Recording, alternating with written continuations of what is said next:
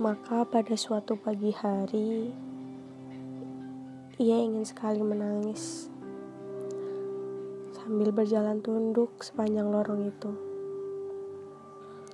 Ia ingin pagi. Itu hujan turun rintik-rintik dan lorong sepi agar ia bisa berjalan sendiri sambil menangis dan tak ada orang bertanya kenapa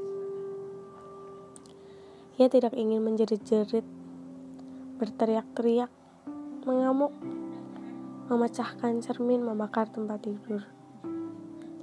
Ia hanya ingin menangis lirih saja sambil berjalan sendiri dalam hujan, rintik-rintik di lorong sepi pada suatu pagi.